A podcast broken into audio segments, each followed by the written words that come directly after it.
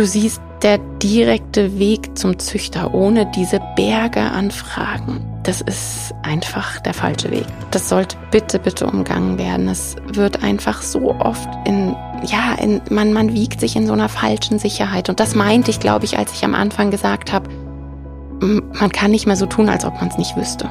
Du hast jetzt das Wissen, ich habe da viele Fragen auf deinen Teller geworfen und vielleicht gehst du es jetzt anders an. Das wäre total wünschenswert. Hallo und herzlich willkommen zu einer neuen Folge von Dog and Talk auf eine Gassi-Runde mit Dr. Janie Mai, dein Podcast für bedürfnisorientiertes Zusammenleben mit Hund. Schön, dass du wieder eingeschaltet hast. Ich freue mich. Diese Woche kommen wir zu Teil 2 von Adopt, Don't Shop. Falls du Folge 1 von letzter Woche Freitag noch nicht gehört hast, würde ich dich darum bitten, dass du einmal zurückspringst und dir erst diese Folge anhörst, weil das Ganze hat so, so viele Aspekte und für den Austausch danach fände ich es einfach toll, wenn du beide Folgen gehört hast. Wir kommen also heute zu der Seite Hundekauf eines Rassehundes. Ist das noch zeitgemäß? Was haben wir in Zeiten einer Umweltkatastrophe auch für eine Verantwortung? Wo liegen hier so die Argumente? Ich habe auch was aus der Community mitgebracht. Ich hatte da ja auch einen Fragensticker in der Story und ganz viel Austausch in den letzten Wochen. Und natürlich auch gleich wieder vorweg, ich versuche mit diesen Folgen zum Nachdenken anzuregen. Ich kann gar nicht für alle Menschen pauschal und passend sagen, das und das ist das Richtige. Das ganze Thema ist echt ein Fass ohne Boden. Ich habe mich ja so intensiv damit beschäftigt, im Internet nachgelesen, mit Menschen gesprochen aus den Bereichen und mich ganz arg ausgetauscht. By the way, wenn du mich unterstützen möchtest für diese ganze Arbeit, die ich mir da mache, wäre ich dir super dankbar, wenn du mir eine 5-Sterne-Bewertung beim Podcast da lässt. Das ist für mein Team und mich immer so ein Feedback, weil der Podcast doch durchaus mehr Arbeit macht, als viele sich so vorstellen, glaube ich. Ich kann selbst nach zwei Folgen nicht alle Aspekte angesprochen haben. Ja, das ist wirklich ein Thema, wo ich sage, das ist ein Fass ohne Boden. Und wenn man in eine Ecke denkt, dann kommen wieder zwei, drei neue Themen auf. Es ist phänomenal. Also auch ich selbst bin da gerade also du siehst mich förmlich die ganze Zeit mit einer Rauchwolke über dem Kopf langlaufen, weil ich richtig extrem grübel die ganze Zeit. Mein Wunsch ist es einfach, dass man reflektierter handelt, mit eben ausreichend Gedanken und im Bestfall klarem Wissen handelt und weiß, was man tut. Man sagt ja immer so schön, wenn man es mal wusste, kann man nicht mehr so tun, als ob man es nicht wüsste. Ja, und genau das ist, glaube ich, so mein, mein Bestreben, dass dass du dann Dinge weißt und dann ganz in deinem Tempo, wann es an der Zeit ist, in Baby Steps darüber nachdenkst und eventuell dann eben auch Handeln entsprechend anpasst. Nochmal der Einschub bei der Folge ganz wichtig. Qualzuchten gehören da nicht rein. Qualzuchten bitte nie, einfach niemals kaufen. Natürlich rette sie aus dem Tierschutz super gern. Das ist ja einfach ganz klar. Bei den Qualzuchten merken die Menschen sehr schnell, dass die Tierarztkosten wirklich irgendwie an der Dachkante sind und dann werden sie abgegeben. Retten aus dem Tierschutz natürlich, aber gib niemals einen Cent für diese Qualzuchten aus und schon gar nicht beim Vermehrer aus dem Kofferraum. Und nein, auch nicht beim Nachbarn, der ja so eine nette Hündin hat und die nur mal Babys bekommen sollte. Auf gar keinen Fall. Ich habe in der letzten Folge schon gesagt, wir sollten uns Gedanken darüber machen, inwieweit es ethisch überhaupt vertretbar ist, Tiere zu besitzen ein Tier sich zu eigen zu machen und in einem krassen Machtgefälle zu leben, über dessen Ausmaß sich ja auch 2024 echt noch so viele Menschen absolut nicht im Klaren sind, was man am Heranziehen entsprechender Trainingsmethoden merkt. Das ist aber ein anderes Thema, habe ich aber auch schon oft genug bei mir im Podcast angesprochen. Ja, es wird sich ein Tier angeschafft zum Spaß, zum eigenen Wohlergehen und natürlich noch viel mehr ganz individuellen Gründen. Auf der anderen Seite steht eben auch, wir haben eine gesellschaftliche Verantwortung domestizierten Tieren gegenüber. Denn die sind ja schon da. Das ist der erste Hint. Sie sind schon da und in der Zucht werden sie produziert. Aber da das Thema eben so ein Fass ohne Boden ist, möchte ich jetzt diesen Gedanken, ist es noch zeitgemäß, sich eben auch ein Tier zu eigen zu machen, bei dir nur mal so antitschen. Ich gebe dir darauf keine Antwort, weil ich kann dir die nicht geben ja, wie gesagt, wenn die Zeit gekommen ist, darfst du in Baby Steps dir darüber Gedanken machen, wie und wann du möchtest. Wenn man eh schon über diese Dinge nachgrübelt, dann passt doch ganz wunderbar, sich auch mal darüber Gedanken zu machen, was Zucht eigentlich bedeutet. geschlossene Zuchtbücher, genetischer Flaschenhals etc. pp, um gewisse Merkmale zu verfeinern, zu festigen, hervorzuzüchten und das nach Menschengusto. Und ich glaube, das ist jetzt kein super Geheimnis, dass Menschen auch mal richtig bekloppte Ideen haben. Siehe Qualzuchten. Das muss man sich einmal klar machen, ja. Ich hatte in der letzten Folge schon angesprochen, dass es eben früher so war, dass die Zucht auf der Hund hat einen Job, ja, und da wurde hingeguckt. In der heutigen Zeit hm, ist es ja nicht immer so und eher sogar seltener der Fall. Das hat mannigfaltige Auswirkungen, wenn wir eben sowas sagen wie genetischer Flaschenhals, geschlossene Zuchtbücher, Krankheiten, ungewollte Wesensveränderungen immer dann spürbar, wenn das Augenmerk extrem auf Äußeres gelegt wird. Dann merken wir sowas wie eben auch fehlende Nervenstärke, Impulskontrolle, wirklich eigentlich nicht mehr vorhanden, Frustkompetenz und solche Dinge. Hundezucht ist eben nicht auf allen Ebenen Erbsenzellen. Das ist super wichtig. Die Hündin ist super nett und toll und der Rüde auch. Bedeutet halt einfach null, dass die Nachzucht auch genau das ist. Deshalb greife ich jetzt mal direkt ein oft genanntes Argument meiner Community auf. Ein Hund aus einer sehr guten Zucht bedeutet, dass man mehr Sicherheit darüber hat, was einen erwartet und wie der Hund vom Wesen her ist. Nochmal, Hundezucht ist kein Erbsenzählen. Ich gebe insofern recht, dass es durchaus Menschen gibt, die echt was verstehen von dem, wie und was sie züchten. Dass sie Stammbäume bis sonst wohin äh, durchgeschaut haben, Wurfwiederholungen machen, eben auch nur für Warteliste produzieren, eben mit entsprechend passenden Menschen. Da darf und kann sich nicht jeder auf die Warteliste setzen, sondern da wird quasi schon vorab und dann kommt man erst in den Recall. Und wenn die Warteliste gefüllt ist, dann wird erst darüber gesprochen, einen Wurf zu machen. Dann auch äh, ZüchterInnen, die Hunde erst so ab der siebten Woche vergeben. Ich meine nicht abgeben, sondern vergeben. Dieses Versprechen, du bekommst den Hund, du bekommst den Hund. Eben dann, wenn man zum Wesen schon auch ein paar Sätze sagen kann. Weil davor ist es doch wirklich reines, oh, der gefällt mir so, der kam so nett zu mir. Auch, der hat das richtige Geschlecht oder im Bestfall noch äh, die beste Augenfarbe, die ich wollte das ist ja dann oft vordergründiger, wenn da Welpen mit ein, zwei, drei Wochen quasi direkt gekauft werden. Da kann man zum Wesen noch nichts sagen. Was man natürlich in der Hand hat, da gebe ich recht, ist, nachdem bitte der Stammbaum wirklich bis zu Mama und Papa angeschaut wurde, ist schon mal, was erlebt das Muttertier in der Zeit der Schwangerschaft? Wie wachsen die Welpen auf? Was lernen sie ganz individuell passend? Finde ich auch extrem wichtig. Nicht, da wird einfach gemacht, sondern individuell passend. Genau das, was, was eben gute Zuchtstätten ausmacht. Aber hier doch bitte die ganz ehrliche Frage in den Raum gestellt, wie viele von denen gibt es? Wie viele davon gibt es? Und da möchte ich noch weiter fragen, wenn sich Person XYZ den perfekten Zeitpunkt ausgesucht hat und sich ganz viel Gedanken gemacht hat und dann gerne den Hund hätte. Und dann ist aber genau zu dieser Zeitpunkt eben bei einer super tollen Zuchtstätte die Warteliste noch nicht voll. Und dann sagen die vielleicht, hey, melde dich nächstes Jahr oder ich melde mich, sobald klar ist, die Warteliste ist gefüllt. Wer wartet denn da ein Jahr? Musst du mir nicht beantworten. Es geht mir da wirklich auch wieder nur darum, das ehrlich zu beantworten. Inwieweit Menschen auch wirklich gewillt sind zu sagen, wir unterstützen quasi gute Zuchtstätten und machen nicht Tür und Tor auf für genau die, die es besser lassen sollten. Ja. Bei einer Sache bin ich einfach echt klar, so riesige Zuchtstätten, die einfach von der Zucht leben. Ja, die, ich habe da im, im Kopf sofort im Australian Shepherd Bereich, kennt die jede Person. Das sind dann Züchter, die haben Quarterhorses und Aussies und haben unzählige Tiere in der Zucht, natürlich unkastriert um die würde ich persönlich immer einen Bogen machen. Ich glaube, es hat sich rumgesprochen, ich bin eine vegane Ökoschnökotante und ich mag es nicht, wenn man von Tieren lebt, sich bereichert, weil man Tiere ausnutzt.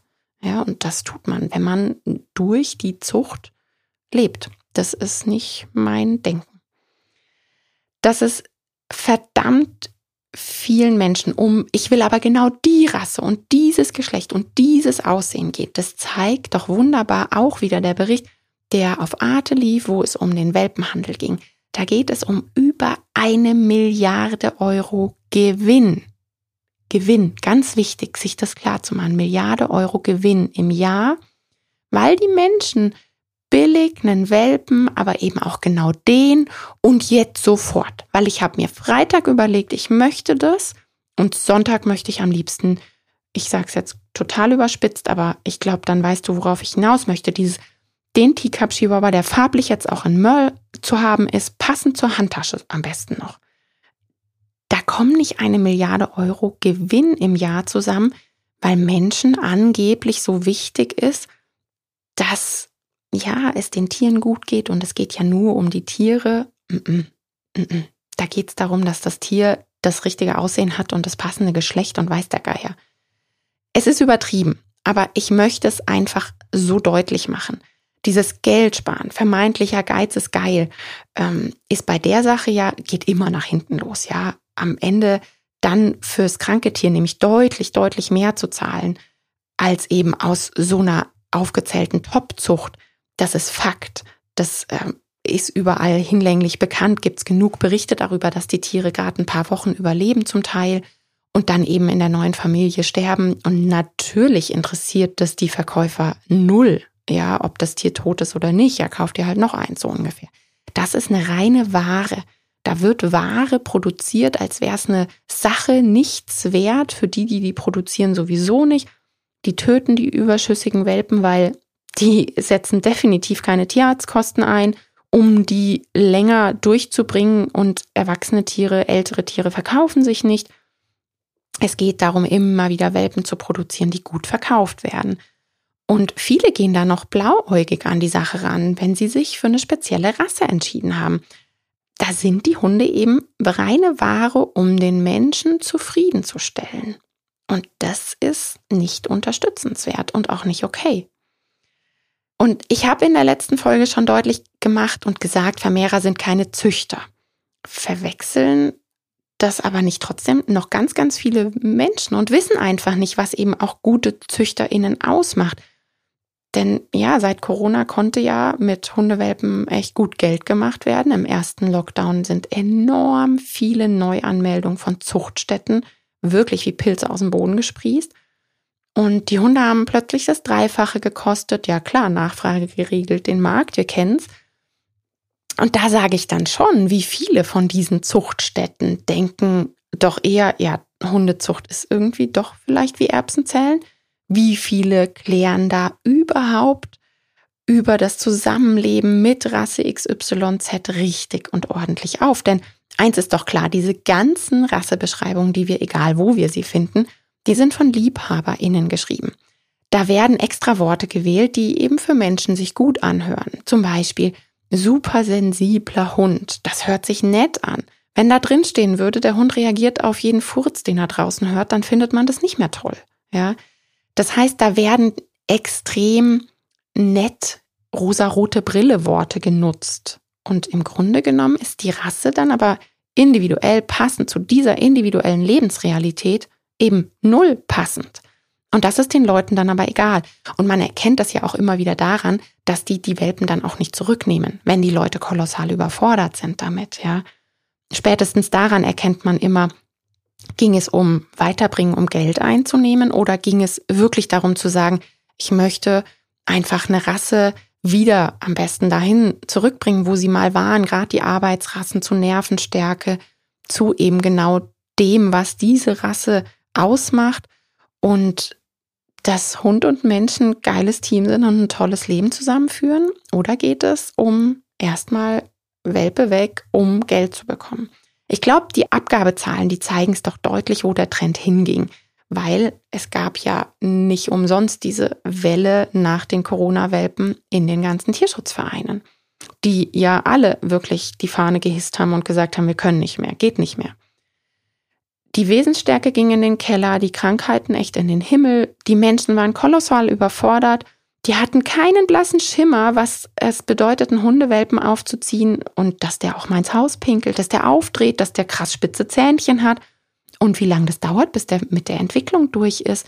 Und dass der Begleitung braucht, dass der zum Lernen Zeit braucht, dass der nicht von jetzt auf gleich einfach Ruhe kann, sondern das muss der lernen. Dazu braucht es einen fairen, kompetenten, empathischen Menschen, der über Koregulation dem Hund hilft. All das bedeutet Arbeit und auch Kompromisse einzugehen. Und das war doch ganz vielen nicht, nicht, nicht bewusst. Die wurden da eben nicht aufgeklärt. Die wollten jetzt schnell, weil jetzt habe ich die Möglichkeit, einen Hund zu haben. Und dann eben diese aus dem Boden gesprießten Zuchtstätten. Da wurden Hunde gezielt produziert zu Abgabehunden, Tierschutzhunden. Und da fragt man sich doch bitte schon, ob das sein muss. Die Tierheime und guten Pflege, Pflegestellen, die, die sind doch am Ende, die stehen doch nicht mehr mit dem Rücken an der Wand, sondern in der Wand. Die, die sind doch durch. Da braucht sowas nicht. Und deshalb der Rückschluss zu, bitte guck ordentlich hin. Ich habe aufgezählt, woran man eine gute Zuchtstätte erkennt. Und nochmal die Frage, wie viel davon gibt es? Und die bedienen mit Sicherheit nicht den Markt an Leuten, die sich schnell irgendwie in den Kopf setzen, es muss der und der Hund sein und diese und diese Rasse sein. Und da gehört mehr Aufklärung, definitiv.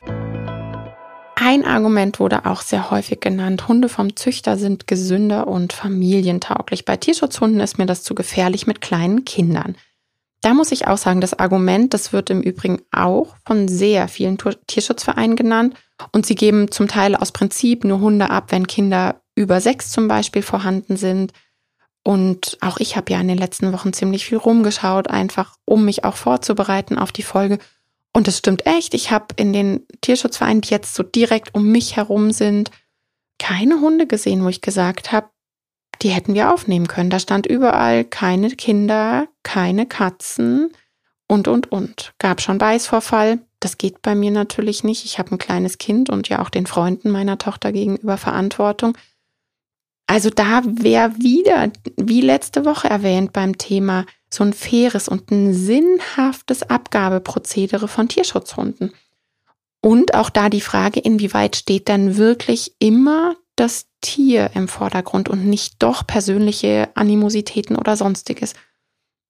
Ich hatte in Vorbereitung dann auch einen Fall geschickt bekommen, der geht gerade auch noch total auf Social Media durch die Decke. Ein Hund, wo die Menschen gestorben sind, kam ins Tierheim. Ein alter Hund, ein sehr alter Hund.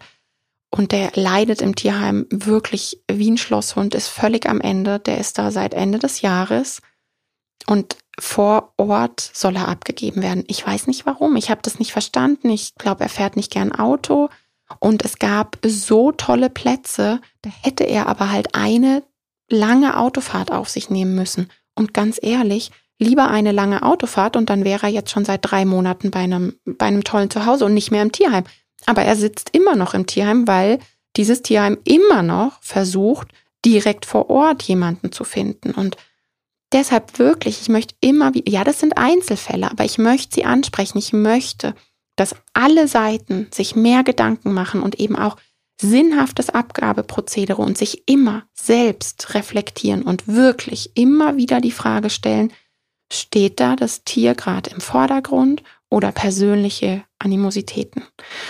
Es sollte immer vordergründig um das Tier gehen, sich da rein zu versetzen, Perspektivwechsel zu betreiben. Was würde das Tier wollen? Und klar ist dann die Frage, ähm, inwieweit sind, ist bei Tieren im Auslandstierschutz überhaupt bekannt, wie sie sind, ja, wie sie wirklich im realen Leben dann sind und inwieweit kann über sie wirklich was gesagt werden. Deshalb hatte ich ja letzte Woche schon eben angesprochen, dass es über Pflegestellen für mich der grandioseste Weg ist. Also sind Hunde vom Züchter, von der Züchterin immer gesund und familientauglich? Nee, ich habe ja oben schon erwähnt, gerade äh, was das Wesen anbelangt, ist doch Hundezucht kein Erbsenzählen, ganz sicher nicht. Denk bitte da immer wieder auch an diesen genetischen Flaschenhals. Auch hier gibt's Negativbeispiele, ungewollte Dinge. Und klar, man erkennt dann, guter, schlechter Züchter, Züchterin, wie wird darauf reagiert. Ja, ich habe das hier bei mir im Kundenstamm, dann hatten die, hatten wirklich mehrere aus dem Wurf dann schon ED, HD und dann hieß es, die hätten sich gestoßen, zu wild getobt oder die Menschen hätten sie überlastet, weiß der Geier. Naja, mh, hm, da braucht man sich jetzt nicht fragen, ob das eine gute oder eine schlechte Zuchtstätte war bei der Reaktion. Wenn das dann aber nach, weiß ich nicht, wie vielen Würfen das erste Mal vorkommt und die Züchterin sofort sagt, ey, ich beteilige mich, beteilige mich an den Kosten, alle anderen Welpenmenschen werden darüber in Kenntnis gesetzt, dann erkennt man eben, Verantwortung wird übernommen, ja, weil Zucht bedeutet niemals hundertprozentige Sicherheit. Und das möchte ich so klar sagen. Also jeder, der sagt, ich gehe zum Züchter, weil dann habe ich hundertprozentige Sicherheit, das ist falsch, das stimmt nicht, ja. Und unter uns einen Welpen eben groß zu bekommen, ist halt keine Ponyhofparty. Das ist super viel Arbeit. Klar, je nach Veranlagung, je nachdem, was die schon gelernt haben, ist es absehbar und eine begrenzte Zeit. Das sehe ich. Das sehe ich auch als Vorteil. Gibt ja aber durchaus auch Welpen im Tierschutz, über die man mehr weiß. Mein erster Hund, als ich noch ein kleines Kind war, der wurde im Tierschutzverein geboren. Oder eben auch, ja, dass sie in Pflegestellen sind, dass man da schon mehr sagen kann. Das gibt's durchaus. Grundsätzlich sage ich aber schon, der Zeitfaktor ist natürlich bei Tierschutzhunden mit dem Erlebnisrucksack oder eben auch hat nie irgendwas erlebt durchaus ein Argument. Da braucht es Ressourcen und seien es erstmal nur Ressourcen zu sagen, ich spiele jetzt hier in einer hundertprozentigen Lotterie mit. Das kann super gut laufen, aber eben auch nicht, weil ich habe weniger Sicherheit dahingehend. Ja. Und das kann man eventuell eben nicht jedem aufbürden. Na klar, dann darf man sich diese andere Frage, die ich aufgeworfen habe, stellen. Ist es noch zeitgemäß zu sagen, ich mache mir ein Tier zu eigen? Aber ich möchte auch anbringen, dass man es auch nicht jedem Hund aus dem Tierschutzverein aufbürden darf. Ich habe in meiner Arbeit so viele Hunde kennengelernt, die hätten, wenn sie gefragt worden wären und wenn wirklich im Sinne des Tieres gehandelt worden wäre, im Perspektivwechsel, hätten die gerne eine Kastration to go genommen und bitte vor Ort wieder aussetzen. Als ein, ich werde hier nach Deutschland oder sonst wohin gekarrt, in eine Lebensrealität, in der sie nicht leben möchten und auch wirklich niemals glücklich leben können. Habe ich im Kundenstamm, gibt es. Es gibt die Tiere, die eingefangen werden von Hundefängern, ähm, die nie kennengelernt haben, dass der Mensch einen Sozialpartner darstellen kann und die das auch nicht mehr lernen in der Form die führen dann so eine, ja, ich sage immer mal so eine Koexistenz. Aber das ist ja nicht das, was man im Auge hat, wenn man sich einen Hund anschafft. Und ja, auch da bin ich wieder bei der Frage hängen geblieben, dürfen die Menschen, die klar sagen, für so einen 100% Glücksspiel habe ich einfach keine Ressourcen. Es kann ja auch gut ausgehen, aber es kann mir eben keiner sagen, dürfen die dann gar keinen Hund halten? Ich persönlich kann das nicht beantworten, das steht mir nicht zu. Das Leben ist bunt, hat viele Grautöne. Ich möchte aber zum Nachdenken anregen. Ganz wichtig ist auch, die Zucht hat sich ja in den letzten Jahren extrem verändert. Wo früher eben Wesensstärke, Frusttoleranz war, ist heute oftmals Aussehen.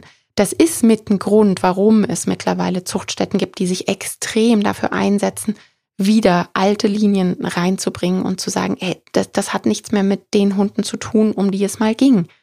Bunte Augen, dann so massige Körper, ich nenne die immer Zuchtbullen, diese Rüden, ja, die quasi nur noch aus Muskeln und, und Pelz bestehen. Fellfarben, Nuancen und weiß der Geier alles. Auf die Gesundheit wurde irgendwie oftmals dann nicht mehr überall so geachtet, das muss man ganz klar sagen.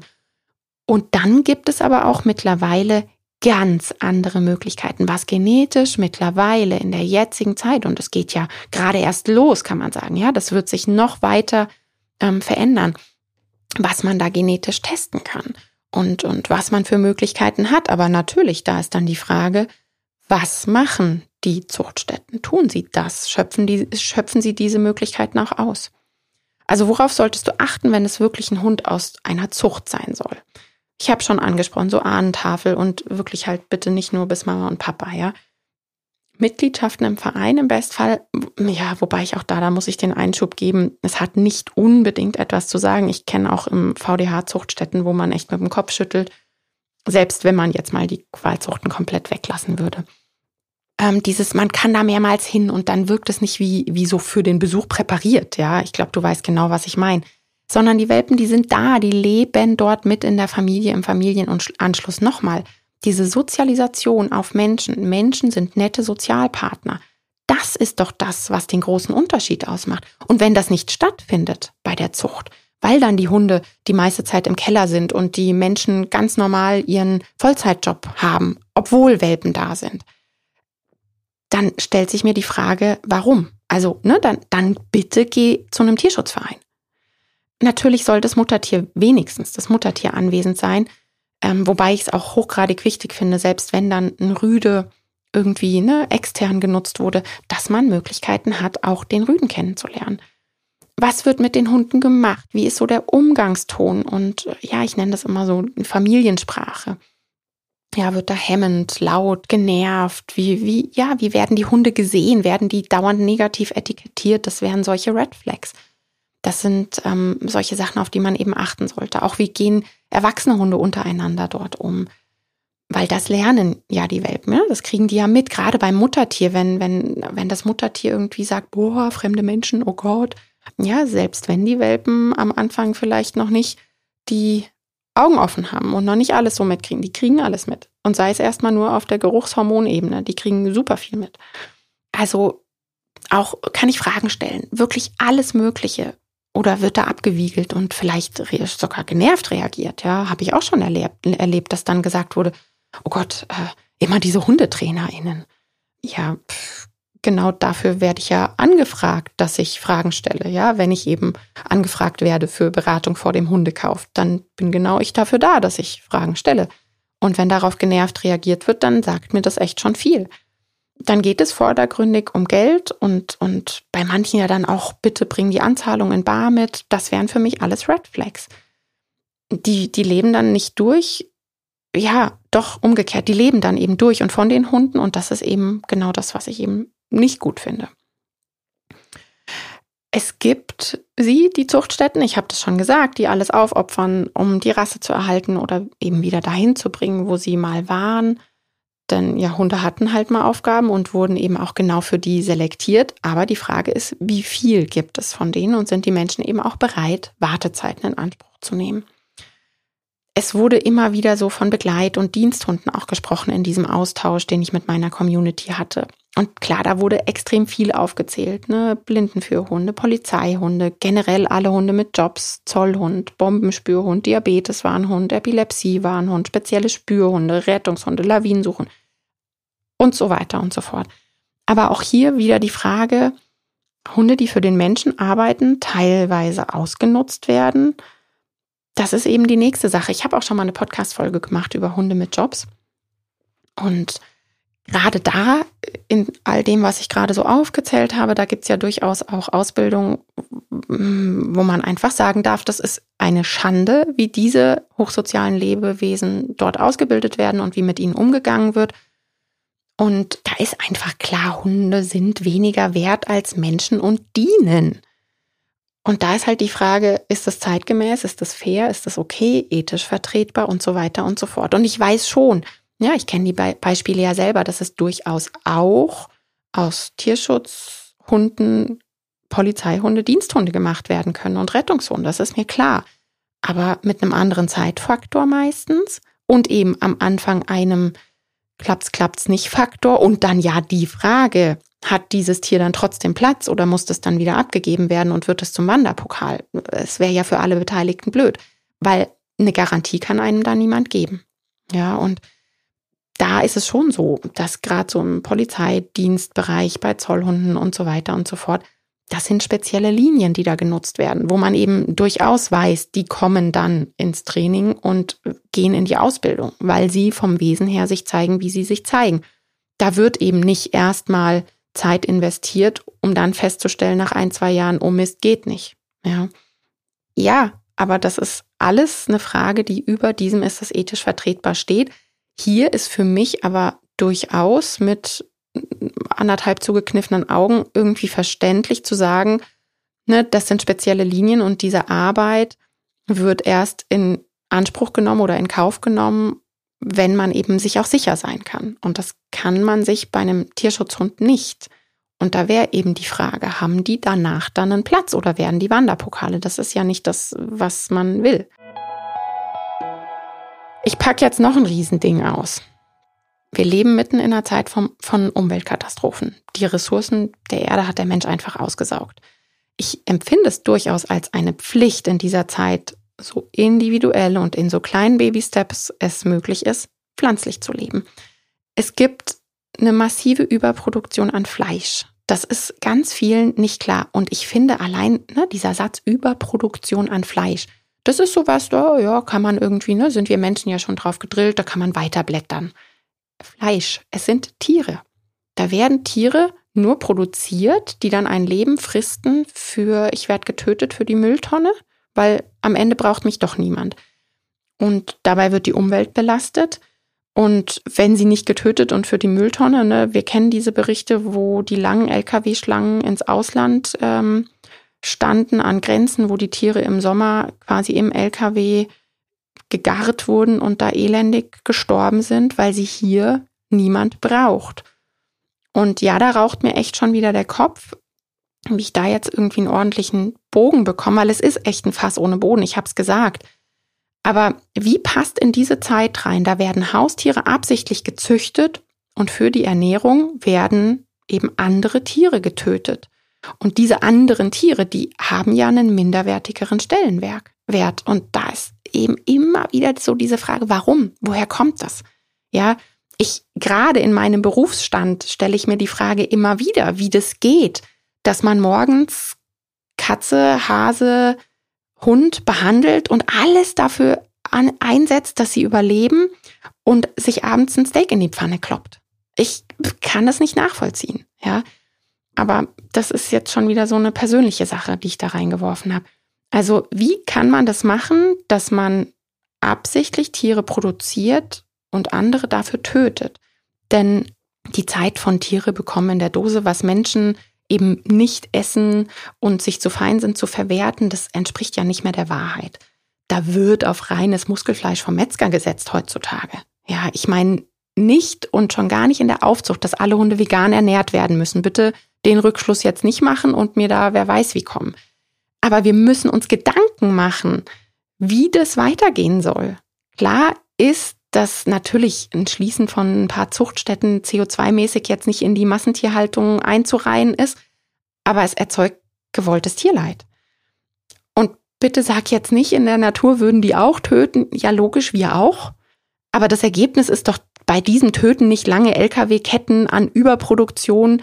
Dafür, weiß ich nicht, lange Landketten Regenwald abholzen, um die ganzen Tiere in der Massentierhaltung zu ernähren, weil dort ja Soja produziert. Naja, das führt jetzt auch schon wieder zu weit, aber damit eben die Tiere super schnell auf Schlachtgewicht kommen und so weiter und so fort. Das wäre doch nicht das Ergebnis von, ja, aber in der Natur töten die auch. Das sind doch zwei völlig verschiedene Paar Schuhe. Ja, aber das ist auch ein Thema, das möchte ich nur einmal kurz auf diesen Teller aller Fragen legen und dir überreichen und sagen, bitte zum Nachdenken für später oder irgendwann. Ja, ich bin da einfach, wie man merkt, so vom Hundertsten ins Tausendste gekommen und gerade so diese Bilder von diesen Berichten von den langen Lkw-Ketten an überproduzierten Rindern, die da an den Grenzen standen. Das sind so Bilder, die mir nie aus dem Kopf gehen werden, glaube ich, mein ganzes Leben nicht mehr. Und ich pfeife mir die rein, obwohl ich ähm, solche Tiere, seit ich zwölf bin, nicht mehr esse. Also ja, es ist wirklich zum Nachdenken an dich weitergereicht. Was ich klar aussprechen möchte und da jetzt einfach mal mit reinbringen, auch wenn es in dem Podcast und äh, generell in meinen Themen um Hunde geht, trotzdem reiht sich das da gut ein und war so der nächste Gedanke, den ich hatte, weil wir ja im Oktober eine Streunerkatzenfamilie eingefangen haben. Ja, die haben wir selber eingefangen und hier durchgepäppelt weil das Tierheim uns vor Ort nicht unterstützen konnte, weil sie komplette Überfüllung und absolute Engpässe hatten. Die konnten nicht eine einzige Katze mehr aufnehmen und waren dann recht dankbar dafür, dass ich das konnte und mm, ja, wir das leisten konnten. Und da, ja, über diese ganze Geschichte, wie das so war, diese wirklich kleinen, kranken, verreckerten Viecher da aufzunehmen und die hochzupäppeln und, und zu vermitteln und zu sehen, wie sie jetzt ein paar Monate später voll im Leben stehen. Und da waren meine Gedanken jetzt bei dem Thema natürlich auch bei Katzen. Also die Zucht von Katzen, die empfinde ich als absolut nicht mehr zeitgemäß. Es leben ja allein in Deutschland geschätzt über zwei Millionen Streunertiere und die sind zu 99,9 Prozent krank. Das sind immer kranke Tiere. Und ich möchte auch nochmal erwähnen, das Füttern von Streunerkatzen ist je nach Gemeinde bei Strafe verboten. Ja, also das darf man nicht. Du denkst, du machst kurzfristig was Gutes, man darf es nicht. Ich habe dazu auch sogar eine Podcast-Folge gemacht. Die Tierheime können keine Tiere mehr aufnehmen. Selbst die süßesten Kitten, die sitzen teilweise ihre ganze Entwicklung im Tierheim. Hier bei uns vor Ort habe ich natürlich geschaut, als ich dann unsere Kitten vermitteln wollte und mir dachte, hä, was ist denn los? Ich kenne das noch so von früher, als ich noch mehr so im Katzenbusiness war. Kitten waren immer sofort vermittelt und ich habe mich gefragt, was ist denn los, was ist denn los? Und dann habe ich mich da so ein bisschen eingelesen, nachgefragt. Ja, bei uns hier vor Ort, da sitzen wirklich die süßesten, also rein von farblich, der Wahnsinn, was da für Tiere sitzen. Und die Kitten sitzen da seit letztem Jahr, April, seit sie geboren wurden und haben jetzt ihre komplette Entwicklung im Tierheim gefristet, weil sie niemand nimmt. Niemand möchte sie, denn die Nachbarn haben mal ihre Kätzchen werfen lassen und ich wünsche mir doch schon immer Rasse XYZ und naja, da hole ich doch lieber da und da die Katze, anstatt im Tierheim nachzugucken oder zu helfen, Streuner, Katzen einzufangen. Oder Pflegestelle zu machen. Bitte, Pflegestellen im Katzenbereich werden gesucht en masse. Ich sehe also selbst mit zwei zugekniffenen Augen und einem, ich sag mal, halboffenen Ohr für individuelle Lebensrealitäten echt nicht den Nutzen von Rassezucht, geschweige denn von Hobbyzucht. Und, und diesen, die soll mal Babys bekommen.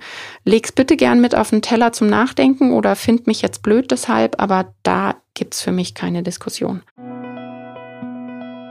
es ist schon so, dass sich die Zeiten auch verändern, die Lebensrealitäten verändern. Ich habe es vorhin schon erwähnt mit meiner kleinen Tochter und eben dann auch der Verantwortung Freunden gegenüber, was man so easy peasy macht, wenn ich so im, ins Studium zurückdenke, als ich im vierten Semester, ja, ja, ich habe normal weiter studiert, Regelstudienzeit und so, eine erwachsene Hündin 30 Kilo aus dem Tierschutz genommen habe, dreibeinig, die hatte ein zerschmettertes Bein, die ich wusste, die muss noch mehrmals operiert werden am Bein mein erster Kredit im Übrigen, den ich aufgenommen habe, ähm, natürlich mit Unterschrift vom Papa.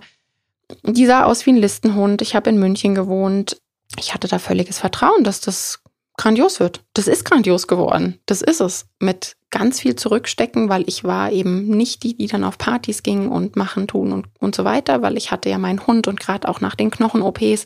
Das ist krass, was die Tiere da mitmachen, wie man die pflegen muss und so weiter und so fort. Habe ich alles auf mich genommen ähm, zum Teil natürlich auch aus Bockigkeit, weil meine Eltern sind echt an die Decke gegangen und ich pack das nicht mit dem Hund und ich musste dann ja zeigen, dass ich das mit dem Hund packe. Ja, aber ich würde das jetzt so nicht mehr machen können, weil meine jetzige Lebensrealität ganz anders ist. Ja, ganz, ganz anders. Ich habe mir, wie gesagt, viele Tierheimseiten angeschaut im Internet und ähm, habe dann auch irgendwann gesagt, okay, wie, wie sieht es im Auslandstierschutz aus? Ich habe da so viel rumgeschaut und ich, ich finde es super schwer. Also ich finde es super schwer. Bei mir kommt einfach aktuell natürlich auch hinzu, dass ich mir A, zu viele Gedanken mache und deshalb überhaupt nicht sagen, ich könnte nicht mal für mich sagen, was für mich okay ist, gerade und was nicht, weil auch beim Auslandstierschutz, da habe ich eben schon auch angedeutet letztes Mal, was da die Problemchen sein können, weil die Tierheime vor Ort sind voll. Was ich stattdessen tue, ist einfach noch weiter denken und ja, weiterhin meine zwei Hunde betrauern. Du siehst der direkte Weg zum Züchter ohne diese Berge an Fragen. Ähm, das ist einfach der falsche Weg. Das sollte bitte, bitte umgangen werden. Es wird einfach so oft in, ja, in, man, man wiegt sich in so einer falschen Sicherheit. Und das meinte ich, glaube ich, als ich am Anfang gesagt habe, man kann nicht mehr so tun, als ob man es nicht wüsste du hast jetzt das Wissen, ich habe da viele Fragen auf deinen Teller geworfen und vielleicht gehst du es jetzt anders an. Das wäre total wünschenswert. Und klar, auch hier nochmal möchte ich reinbringen, auch der Tierschutzhund kann nicht für jede Person die perfekte Lösung sein. Mir schrieb jemand, und das möchte ich hier reinbringen, weil es mich so ergriffen hat und weil ich da ja natürlich auch viele Kunden, Kundinnen habe, die ähnliche, ja, Wege auch mit mir beschritten haben, mit mir zusammen in Begleitung. Da hat jemand geschrieben, ich hatte zwei Tierschutzhunde nach all diesen Jahren an Verzicht kein normales Leben führen können, finanzielle Ressourcen an der Grenze brauche ich jetzt eine Auszeit und habe mir einen Welpen vom Züchter geholt und bin unfassbar glücklich darüber. Und das ist so eine Lebensrealität, die ich nicht absprechen möchte. Ich möchte niemandem sagen, ähm, du hast das nicht verdient und du hast ja davor mit den zwei Hunden, die du ein ganzes Leben begleitet hast, echt extrem viel getan, aktiven Tierschutz gelebt und ganz viel getan.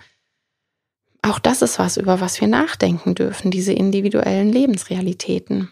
Möchte ich das absprechen? Kann ich das? Ja, wer bin ich? Aber ich habe eben einen großen Teller an Fragen dagelassen. Ähm, kannst du an schönen, ja, auf einem schönen Spaziergang einfach mal zerdenken, wenn du möchtest. In deinem Tempo finde ich ganz wichtig, in Baby Steps. Und dich auch fragen, die habe ich vorhin so zwischendurch reingeworfen, deshalb nochmal deutlich diese Frage, wollte dieser individuelle Hund wirklich nach Deutschland gekarrt werden? Ist es nicht vielleicht auch oft menschlich und sehr kurzfristig gedacht? Finde ich eine wichtige Frage dabei. Sollte man allen Menschen, die sich einen Tierschutzhund ressourcenmäßig nicht leisten können, verwehren, jemals mit einem Hund zusammenzuleben? Ich habe darauf keine Antwort. Oder gibt es eben doch ganz individuelle Grautöne, die wir bedenken sollten? Wir dürfen sie bedenken. Was wir am Ende darüber denken, bleibt jedem selbst überlassen und ist eben ganz individuell. Weder das eine noch das andere ist eben 100% sicher. Aber mit dem richtigen Blick und der richtigen Zuchtstätte hat man durchaus ein gewisses Maß an Überschaubarkeit. Das kann man aber eben sehr wohl auch bei einem grandios auf den Menschen sozialisierten Tierschutzhund haben. Oder man guckt eben die Rasse, die man möchte, gibt es ja auch ganz oft als XYZ in Not, Privatabgaben im Internet und so weiter. Klar, da weiß man dann wieder nichts von der Aufzucht und den Eltern, aber am Ende ist doch in allen Bereichen, und da ist jetzt wurscht, ob ich von Zucht, Tierschutz oder sonst wie spreche, auch bei Abgabehunden, man kann den Menschen immer nur vor den Kopf gucken. Alle haben da Geschichten zu erzählen, werden angelogen, wo man wirklich mit den Ohren schlackert. Was ich persönlich noch anbringen möchte, ich nehme das aktuell sehr stark wahr, ist die massive Verunsicherung von Menschen, wenn es um Tierschutzorgas geht. Was, woran erkenne ich das? Woran erkenne ich was? Und da ist diese Realität, da werden Hunde absichtlich gezüchtet und produziert, weil mit ihnen Geld gemacht werden kann, weil eben mit dem armen Straßenhund-Welpen Geld gemacht werden kann. Nicht alle Orgas betreiben wirklichen Tierschutz. Zudem gehört für mich immer ausnahmslos Kastrationsprojekte vor Ort. Immer. Wirklich. Wer die nicht hat, sei sauer auf mich, dass ich das jetzt gesagt habe, fangt an, etwas zu verändern. Kastrationsprojekte angehen, bitte oder unterstützen, wie auch immer. Nur das ist nachhaltiger Tierschutz, weil die Hunde nach und nach und nach aus dem Ausland hierher bringen, ändert nichts, außer dass die Tierschutzvereine vor Ort noch tiefer in der Wand stehen, weil die überforderten Leute ihre Hunde dann vor Ort ins Tierheim abgeben. Und das ist eine Realität, über die müssen wir sprechen bei dem Thema. Da wird den Leuten vertraut, da wird den Beschreibungen vertraut, in einer Realität, in der der Hund später aber gar nicht leben wird.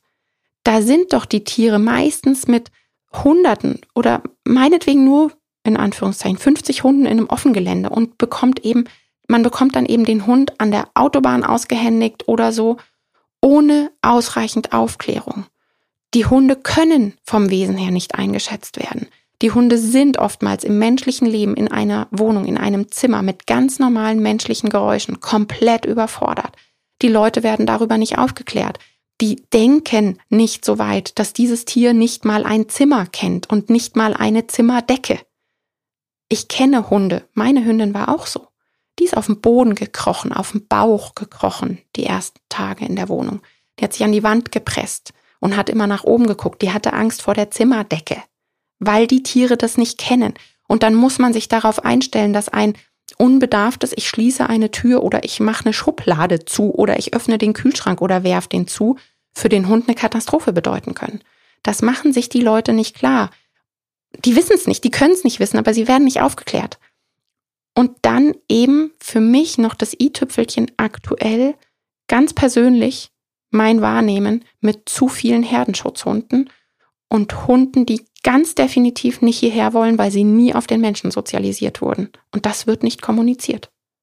Und deshalb haben wir eine Dominosteinkette, die anfängt bei den nicht ausreichend aufgeklärten Menschen die weitergeht über überforderte Menschen, die hier vor Ort den Hund aus dem Ausland ins Tierheim geben. Und deshalb die Tierheime vor Ort ganz viele Hunde haben, die nicht wirklich vermittelt werden können. Und da bin ich beim nächsten Punkt. der krass ist. Den möchte ich hier jetzt gar nicht weiter ausführen. Ich habe darüber ein paar Mal was gelesen. Auch jetzt hatte ich wieder im Internet dazu was gelesen. Es ist ein Thema, was mir schwer fällt anzusprechen. Deshalb auch hier, ich möchte den Gedanken weitergeben. Es gibt in Tierheimen immer mal wieder, das ist nicht das Gros, aber das gibt es, vereinzelt Tiere, die definitiv niemals vermittlungsfähig werden. Wäre es für dieses Tier, was niemals richtig wirklich artgerecht gehalten werden kann, nicht besser, wenn es euthanasiert würde und damit ein Platz freigemacht würde für ein Tier, was weiter vermittelt werden kann? Das ist eine Fragestellung, die möchte ich da hinwerfen. Ich finde das ein krasses Thema. Da brauche ich einen super schönen Spaziergang, um drüber nachzudenken. Bitte mach das Nachdenken und das Verändern in Baby-Steps. Alles, was ich heute angesprochen habe, musst du auch gar nicht annehmen. Du kannst auch einfach sagen, Stopp und danke fürs Gespräch, not my business. Auf dem Paket stand, der falsch, stand die falsche Adresse, ich gebe es weiter, darfst du. Lass dich bitte nicht beschämen und hier finde ich es so, so wichtig, dass der Druck zu diesem perfektionistisch sein zu wollen eben nicht lange tragbar ist. Es gibt mehr als die Perfektion. Egal wie, da, da brauche ich auch nur über meinen Weg ins Vegan werden so, ja, einfach nur mal Revue passieren lassen. Das habe ich in Baby Steps gemacht. Und dann ist es nachhaltig. Und dann ist es eben ein, keine Ahnung, es macht mir null Probleme. Ja, es ist nicht von Null auf Perfektion. Das schafft niemand, nicht lange. Wir können alle was anpacken, wir sollten das in individuellen, je nach Ressourcen in dieser individuellen Lebensrealität, können wir was anpacken. Ja, und ich gehe jetzt spazieren und überdenke das Ganze auch weiter, wahrscheinlich noch in zig Ecken, die mir noch im Nachhinein einfallen und nach zwei Folgen immer noch nicht gesagt werden. Und auch so ein Gedanke, der, der mir jetzt so beim Sprechen kam, ja, wie würde ich damit umgehen, wenn zum Beispiel meine absolut geliebte Rasse Australian Shepherd nicht mehr da wäre, weil sie niemand mehr züchten würde. Ja, es ist ein Fass ohne Boden und ich frage mich echt im Nachhinein, ganz offen gestanden, wie ich auf die verrückte Idee kam, dieses Podcast-Thema so locker flockig anzugehen. Und dann war ich so mittendrin im Rabbit Hole und habe dann gesagt, ja, jetzt habe ich es angefangen, jetzt mag ich es auch durchziehen, weil ich will ja immer was bewegen und kann einfach dann mein Hirn nicht stillhalten. Ja, einfach wow. Nach zwei Folgen und diesen Wochen an Recherche und äh, Stunden, die ich da verbracht habe und den vielen Knoten in meinem Kopf, kann ich nur sagen, wow, Jamie, vielleicht doch mal einfach auch ein Thema stehen lassen. Ich freue mich über den Austausch und ich hoffe, ich konnte mit den Folgen etwas bewegen bis nächste Woche und ich verspreche dir jetzt schon, es wird ein locker flockiges Thema für mich, für dich, für uns alle. Ich mache irgendwas, was so dahin dümpelt, versprochen. Bis dann. Tschüss.